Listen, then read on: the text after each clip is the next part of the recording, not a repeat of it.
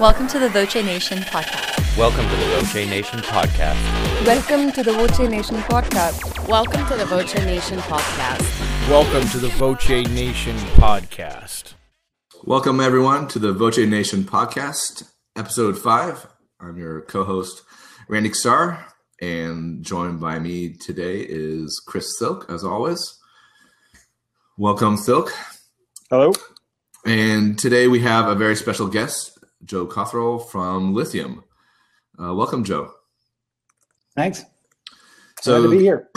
Yeah, we're, we're super excited uh, for you to be here. Uh, we used to uh, used to be a vendor of mine back in my Motorola days, so uh, super excited to kind of hear the latest and greatest uh, on community and, and, how that's evolved. Because ever since I started, uh, I think lots has been happening, um, not only from a community strategy perspective, but also from a, a lithium perspective. Um, so uh, we'll just start off with just a few housekeeping items, and then we'll get into a quick intro about who you are, what you do, and then we got a, a bunch of questions and a good conversation coming on. All right. So for any of you that uh, have questions for us or that want to take a look at our blog with the most recent uh, digital and social media news as well as uh, PR news, take a look at vocenation.com and follow us uh, at at vocenation and uh, we'll just get started now with uh, with our interview with Joe. So, Joe, uh, you're based out of Chicago, and uh, for those of uh, that don't know who Joe is, uh, Joe works for Lithium, and you know I think Joe probably would explain Lithium better. But from my perspective, it is one of the top community platforms that are out there. Um, and I don't know if community is the right word anymore. It's so much more than that, um, and it really allows for engagement on your own site um, as well as publishing out to other social channels. Um, but Joe, why don't you uh, give people um, an understanding of who you are and, uh, and what you do, and then Phil, can take it from there. Sounds good. Thanks, Randy. Uh, so I'm Chief Community Officer at Lithium, and and you know your description is uh, is accurate, maybe not 100% complete in terms of what lithium is. Um, it, we do use the word community um, more often these days. We use the word total community because it includes not just what's on your website, but wherever your customers are talking about you.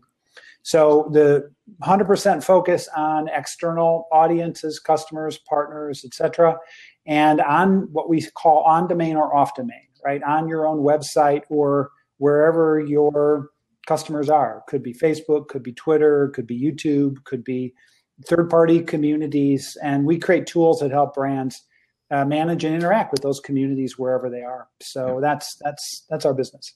Uh, and then as chief community officer, we can talk a little bit about my role. I've been with yeah. Lithium for ten years next month, so um, I'm an old timer. What, what, do you get? Uh, what do you get at ten years? Do you get like a little? I don't know. that's, that's, a good question. I think uh, I think my I get my um, uh, stock options expire. that's the way ISOs work. Yeah. But uh, but anyway, uh, it's kind of nice, you know. Uh, there's only a handful of us have been here this long, including some of the founders. So now we're 400 people. We were only 25 when I started. So uh, so it's great. It's great, great place to be, and uh, nice to be in a position to you know be working with customers and and working with our teams. So uh, anyway, yeah, that's me. Cool. Go ahead, Phil. So, uh, Joe, tell us. You know, you explained some of it there, but tell us like one thing that people wouldn't get about uh, you or about your job that uh, that they may not get by looking at your at your LinkedIn profile. Got it. Yeah. Uh, there's a lot you wouldn't get by looking, looking at my LinkedIn profile. Actually, I haven't devoted a lot of attention to it. You know, I'm I'm, uh, I'm kind of a wonk. You know, I'm uh, I'm not selling me or anything else. I'm busy engaged in my business. Um, but one thing, kind of interesting thing, is my first job uh, out of school was actually reviewing computer games um, for uh, home computing uh, consoles. This was back in 1982. And uh, that's when I started getting into computing. And I remember at the time thinking, wow, it's such a shame that I'm getting into this so late because because I've missed all the fun. So it was kind of an interesting now reflecting back on that, right? The internet wasn't even didn't even exist. So it's kind of funny to think we almost always think of ourselves as being behind, right? Right. But, uh, the best is almost always yet to come. So what was sorry, what was it like reviewing computer games? I'm assuming these were the kind of games that came on like three five and a quarter inch discs to They- play they- to play the equivalent of Flappy Bird. That's right, exactly. They actually came in, they would come in a Ziploc bag, and uh, they would, you know, usually the documentation was like Xeroxed or something, and then it, it came on a cassette, like a like an audio cassette. Oh, Um, nice. the, the machine that uh, that I reviewed games for was a Texas Instruments machine, the TI 994A. So this was me back in the early days with You the, still you know, remember Atari. the model number. That's amazing. Oh yeah, yeah. There's still a user group. the TI 994A guys. So, but uh, so that's how long I've been involved in computing in some form or fashion, uh, and that's not on my LinkedIn profile. Oh, that's that's fantastic though. it should Um, be. You should definitely add it. Add it. That's a little should. I really of should. information. Just drop it in there and uh, see what kind of conversations start. So Joe, what is your uh, what does your day kind of look like? You don't have to go into detail, but you know, what are the big the big buckets of your day? Yeah, so uh, I, I often say I was Lithium's first management consultant, if you will. I was the first person hired to help our customers understand not what does the product do, but what you should do with it, and what happens when you use it, and how many people you need, and how you measure results, and literally any of those questions. Um, were what I answered. I mean, I came out of management consulting. I was with Ernst and Young for five years, and I was with Andersen for five years. So that was my background. Um, but I took this role, chief community officer. Gosh, it's been more than five years, five or six years ago. Um, and now my role is really three parts. Now we have probably 50 people around the world who do what I was the only person to do back in 2006. So I work with them. I'm kind of a consultant to the consultants. So they will call me in if they're confronted with a new use case or an unusual situation that they want to know have we ever seen this before? So i kind of serve them in that respect. Sometimes i'm a uh, advisor on projects. I need to keep engaged right? Because this is my area and so if i'm not actually doing it every single day then you know my my knowledge gets stale. So i'm usually engaged in you know five to ten customers at any given point in time on small or big projects um, the second thing I do is kind of what we call thought leadership, um, and that's sort of the writing and speaking. I did a book uh, last year with Dave Evans uh, on our team called Social Customer Experience. So, you know, advocating, uh, educating uh, role. Uh, I also do uh, develop training courses. So I developed our community management certification. We have two levels of certification now. Um, and I, I tend to deliver those for the first year in partnership with our consultants uh, and then I hand it off uh, to them. And then the third piece I do is actually also support the sales organization because you know if we're in with a company, large company that's never done this before, in some in- industries are just starting.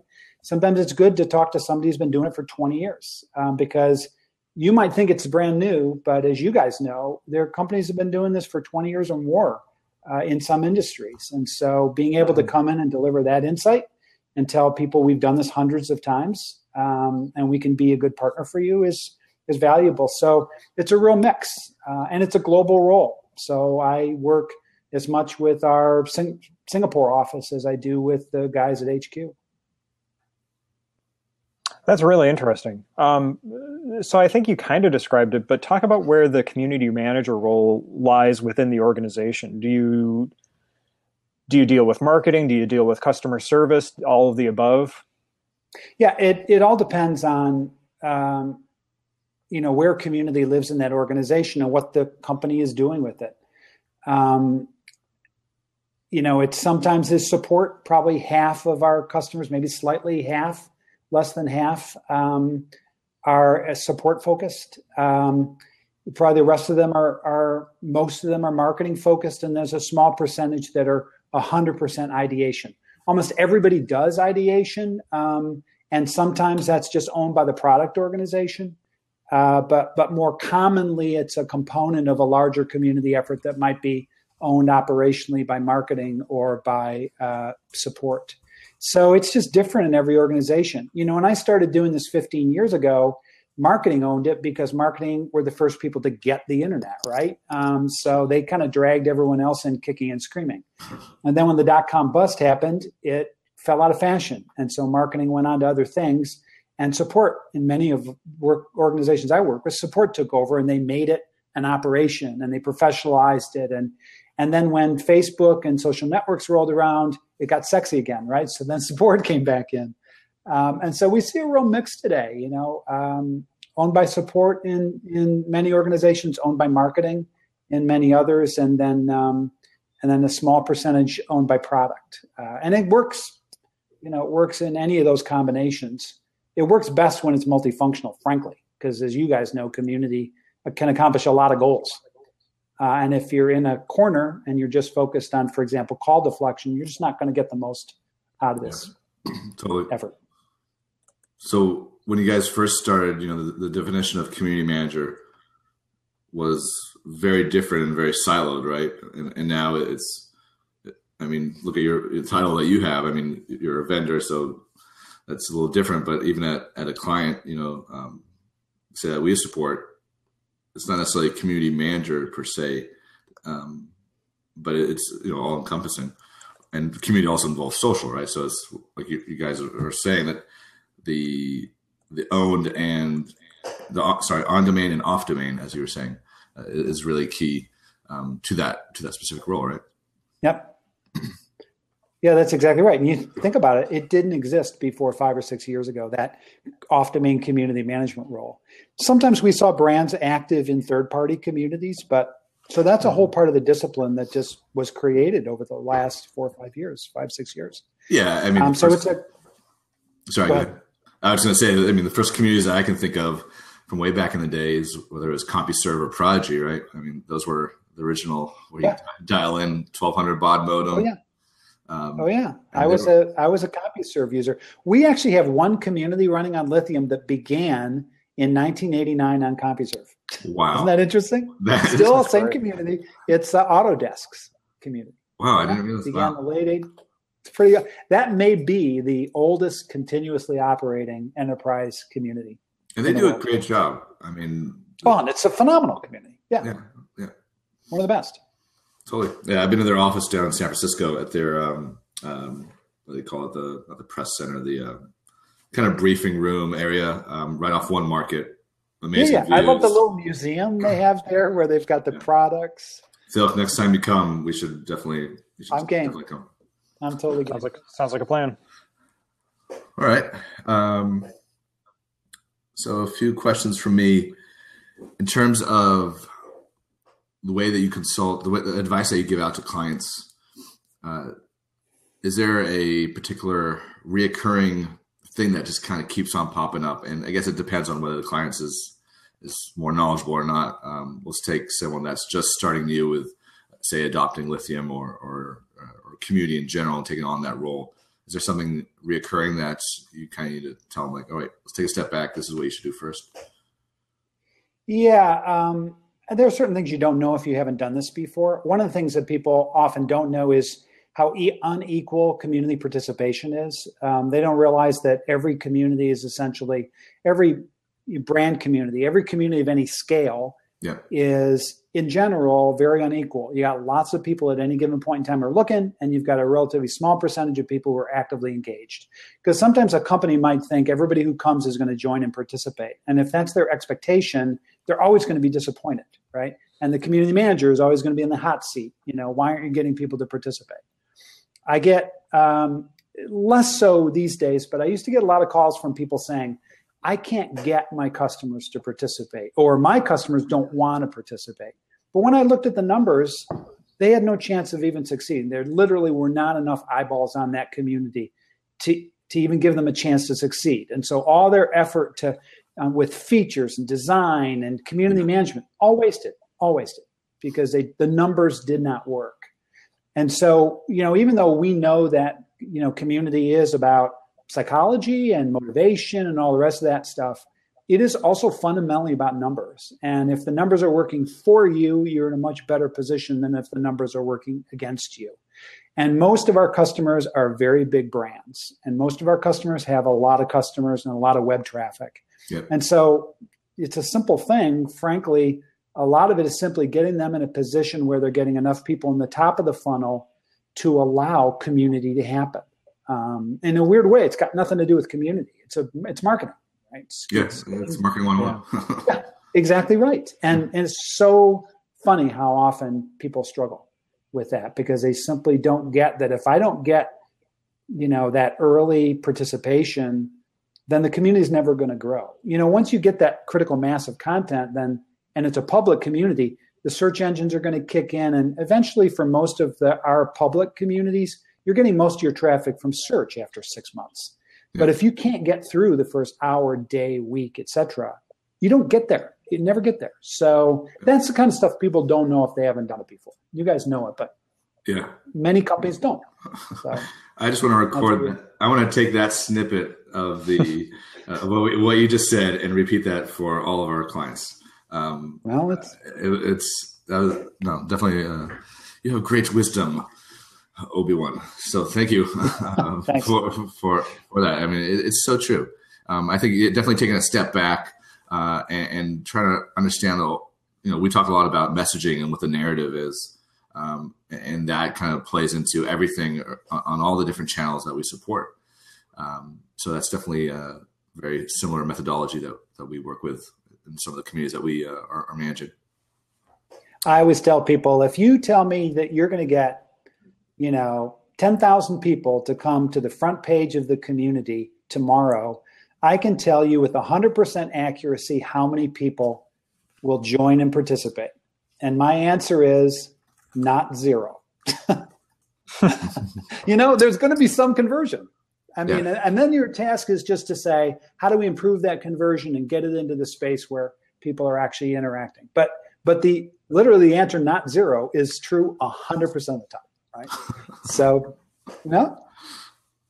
Yeah. So that actually leads to to my next question, which is what how do you measure what's the best way to measure a community's health? What's the overarching philosophy? What should companies be looking for when they're evaluating how well a community is uh, is reacting and behaving? Uh, yeah, I think that it's a good question, and we spent a lot of time at Lithium looking at this and working on this and developing formulas, etc. And I think the first thing to understand is that health is not success from a brand community perspective. You can have a very healthy community where people are coming and participating that could still not be achieving your business goals. And so I think that's the first distinction we make is health is not success, but health is a precondition for success in general. If your community isn't engaging people and growing and et cetera, in general, you're not going to be creating the business value that you're looking for at the end of the day. So, yeah. so we do focus a lot on how do we get you to health. Um, about five years ago, we developed a, a, score called the Community Health Index, and there's actually a white paper on our website um, that if you're having trouble sleeping uh, some nights, you might want to crack open. That would be um, nice to your coworker that wrote it. Did you write that? Our, no, no, he he knows it. Uh, okay. this, is our chief, this is our chief scientist, who is a brilliant guy. Brilliant, I remember, guy. I remember meeting him. I can't remember. Michael Wu. Yeah, Michael. Dr. Right. Michael Wu, brilliant guy, and and he created this, but we collaborated a lot on it. Um, and basically, the problem he was trying to solve is how do I look across, really look at any community and understand how healthy it is. And and and one of the things he educated me about was he said, you know, intuitively we tend to believe that communities that are big are healthy because it seems like there's a lot going on. But a big community can actually be unhealthy. And what we did was he created this algorithm using our community data. And I always say we played, you know, uh, uh, 100 rounds of um, Kasparov versus Deep Blue where he would show me a community and he would say, "Does this look healthy to you?" And then he'd show me the data and he'd say, "Here's why it's not," you know, or or he'd say, "You were right." And uh, and so we developed this uh, algorithm called the Community Health Index, or this this index that actually is six different factors. Um, and the important thing about it is, and I can go, we could spend a whole hour on this, but the important thing about it is it's both retrospective and forward looking. Um, there are some metrics that look at your data and what you've accomplished so far, but there are other metrics that we understand correlate to successful communities, sort of the statistical fingerprint for a community, I should say, healthy communities, community that grows. I, I, I equate health with growth. You know, uh, if you go to the doctor and the doctor says you're healthy, he means you're going to be healthy tomorrow. There's a predictive aspect to it, right? Um, and so there's got to be a predictive aspect to to health, uh, to any health measurement, and that's the you know three health factors, the three predictive health factors. Like for example, one of the things we know about a healthy community is, on average, you're getting an answer to a question or a first reply to a new thread, on average, no longer than one day, right? We're not talking about what satisfies users because users probably want an answer much quicker than that. But we're talking yeah. about as a system, your community, if you take longer on average than a day to answer a question, you're not going to grow in general, ever, right? You're going to stagnate or you're going to decline. So we use a set of metrics like that to measure you at any stage against all other communities, and you get a score in the Lithium network from zero to a thousand. And um, that's that's that's CHI, what we call Kai Community analytics. Yeah. A follow up question to analytics. Um, in terms of, it's not something that organizations think about. Um, you know, they they, they purchase uh, the community platform. Uh, they they have a community strategy. You hopefully they do. Um, but in terms of of getting other people outside of their immediate organization to understand the nature of analytics, how do you um, kind of spread that that that necessity, but also that that uh, what do you call it? Uh, that, that's the analytics culture in a company.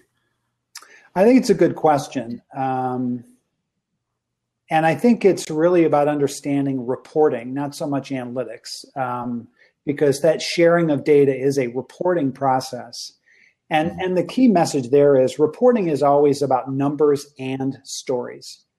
Um, it's sort of like Congress, right? How does anything happen in Congress?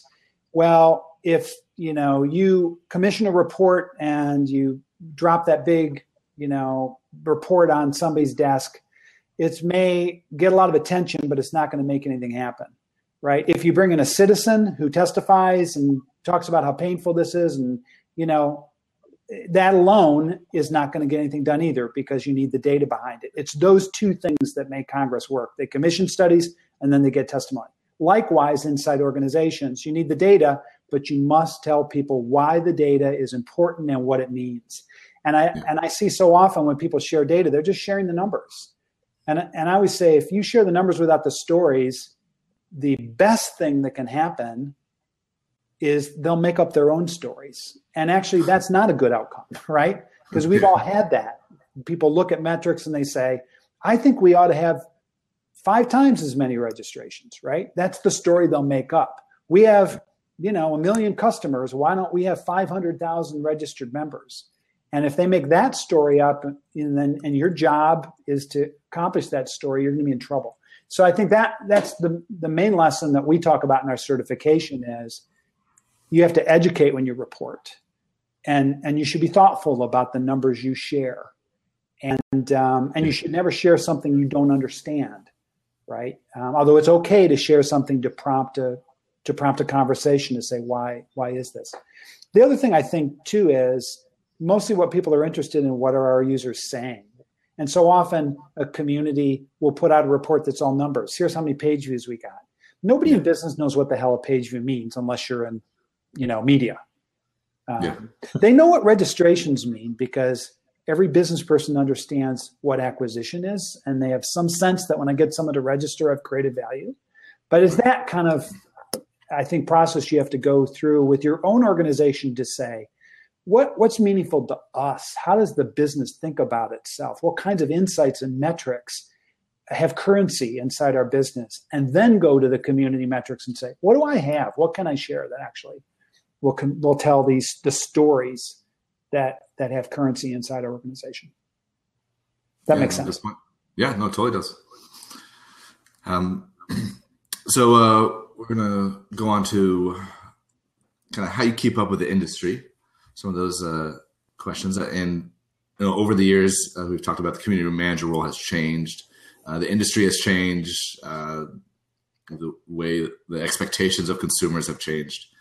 Uh, so, first question in terms of keeping up with the industry, how what events do you attend? You said you're on. You've done some thought leadership and speaking. What are some of the ones that you that you speak at, uh, as well as attend as kind of a you know taking a step back and just learning? Well, you know, it's really interesting because I, I talked about the cycle of this stuff. You know, it was in fashion, out of fashion.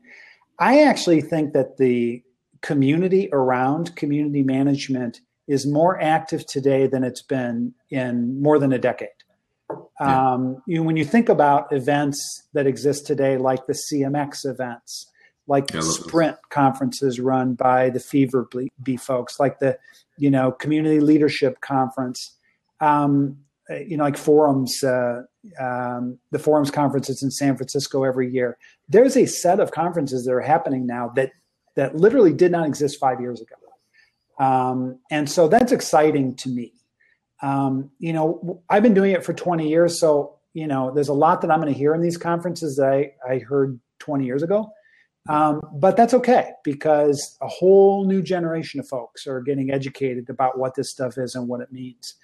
Um, and they're a little unpredictable. You know, you can go to the same event in the spring, you know, in San Francisco. So CMX does San Francisco and New York. They're doing New York next month. I'll be there.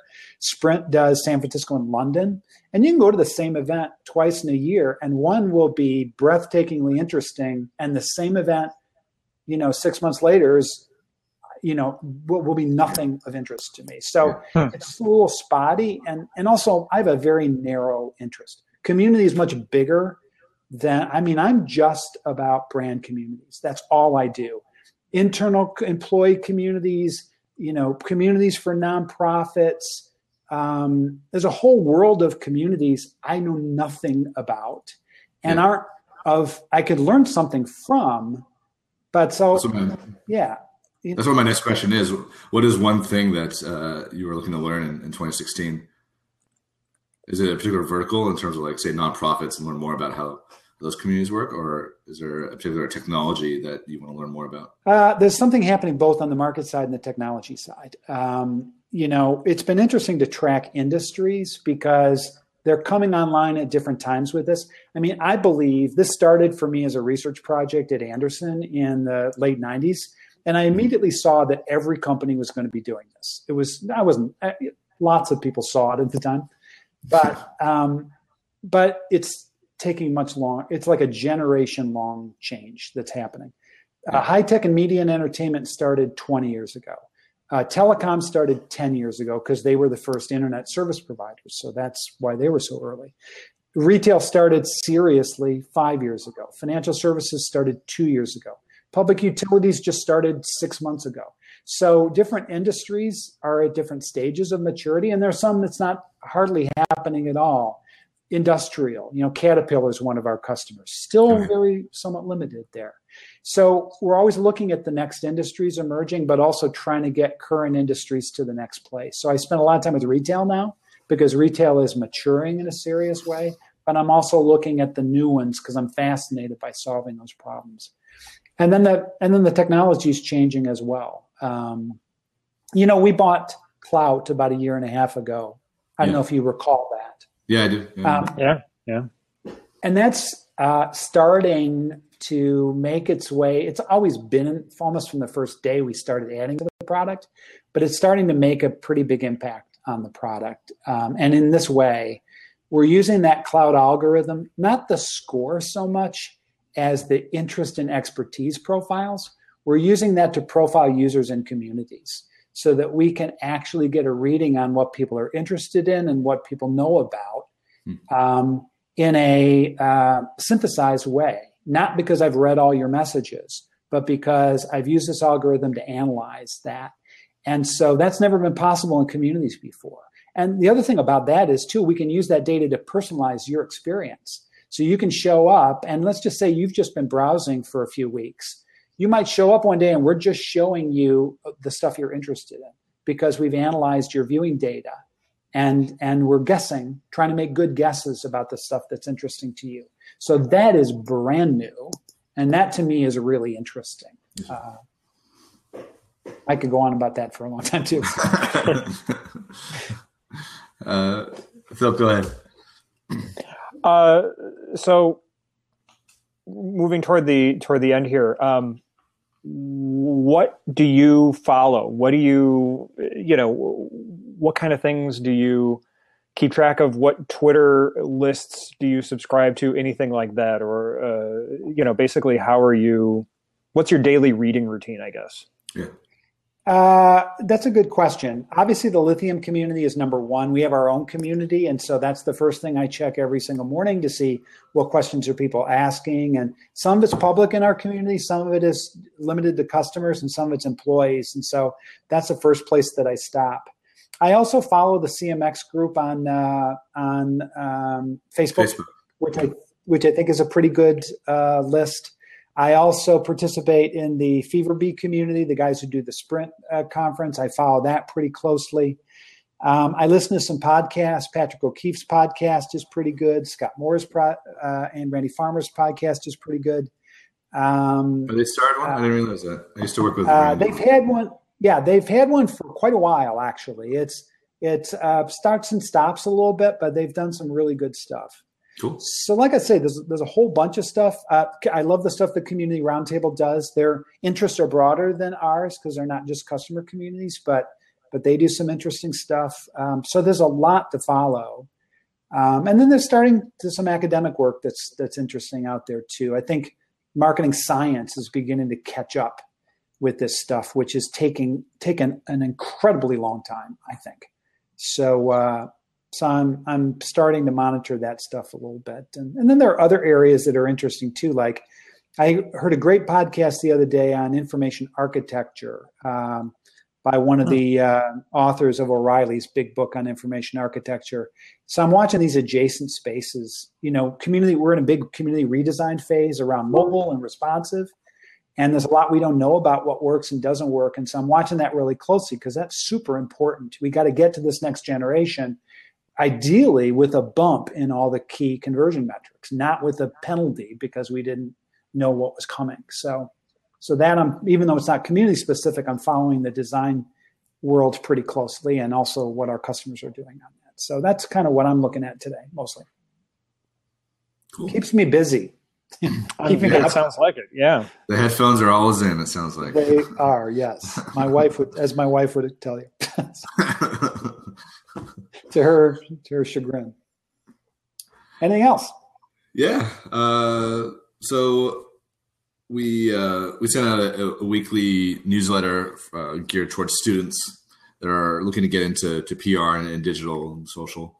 Um, what is some advice, words of wisdom that you have for someone, say that is graduating and wants to get into this field? Well, let me tell you a story. It has nothing to do with community. Uh, it's how um, the GM of the Detroit Tigers got his job. He was in college. Uh, I think he was at like uh, Eastern Michigan, Western Michigan University, and he was in grad school and he loved baseball. He was a ba- obsessed baseball fan. And so he did his master's thesis on the role of the general manager in baseball. And so he started cold calling general managers in baseball to say, I'm just a humble student. Would you speak to me about the work that you do? Blah, blah, blah. And he ended up interviewing you know huge number of GMs in baseball.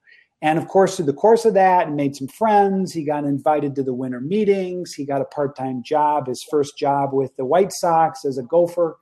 And today he's GM of the Tigers, you know, and he understands that role better than anybody else. Wow. I really do think research is a great entree into whatever discipline you're interested in. And as a student, particularly if you're in college, to to find something you're interested in and to start a research project to learn.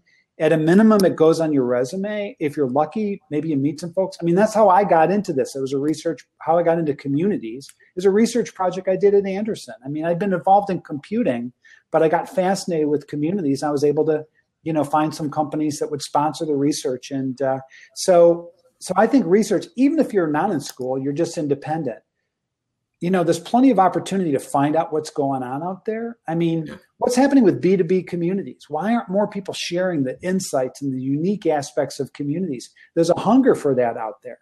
if somebody set up a blog on B2B communities and started really contributing something valuable, everyone would know about that. So, so that's what I, I mean, maybe it's just my own bias as a, as a, you know, researcher in my past, but I, I love that as a way to learn, to share, and to get involved in the community of folks who are doing the stuff you want to do. Well, that's great advice. Very nice. All right. Um, that's kind of uh, all the questions we had for today. Yeah. All right. Very good. Well, thank you so much for the invite. I really uh, yeah love talking about this stuff, as you can probably tell. So, so Joe, be, before we let you go, um, uh, let me channel uh, uh, Jon Lovitz as Harvey Fierstein on Saturday Night Live here, and and and say plug away. Um, you know, where can we follow you? What can where can we follow Lithium? Uh, tell us where to keep up with uh, with what's going on in your world. I think there's a ton of stuff. Uh, first of all, I uh, I tweet at at Cothrel, so that's probably the best place to keep up with the stuff that I'm seeing and that I'm finding interesting. I, have started to do a little stuff on Medium, um, so I'm out there as well. I do blog on our own uh, uh on lithium.com. Uh, probably, you know, following that lithium universe of people, me and my colleagues, is the best place to keep up with the things that I'm interested in. And um, yeah, and then if you're obviously attending events, I always love to meet people who are doing this stuff. So make sure if I'm there, you introduce yourself and and make a connection. Great. Well, thank you very much. All right. Appreciate thank you guys. and, and uh, good luck, and maybe we'll see you at CMX in, uh, in New York. Sounds good. Yeah, hope to hope to see you there. All right. Well, take care. All right. Thanks, guys. Yep. Bye. Thank you.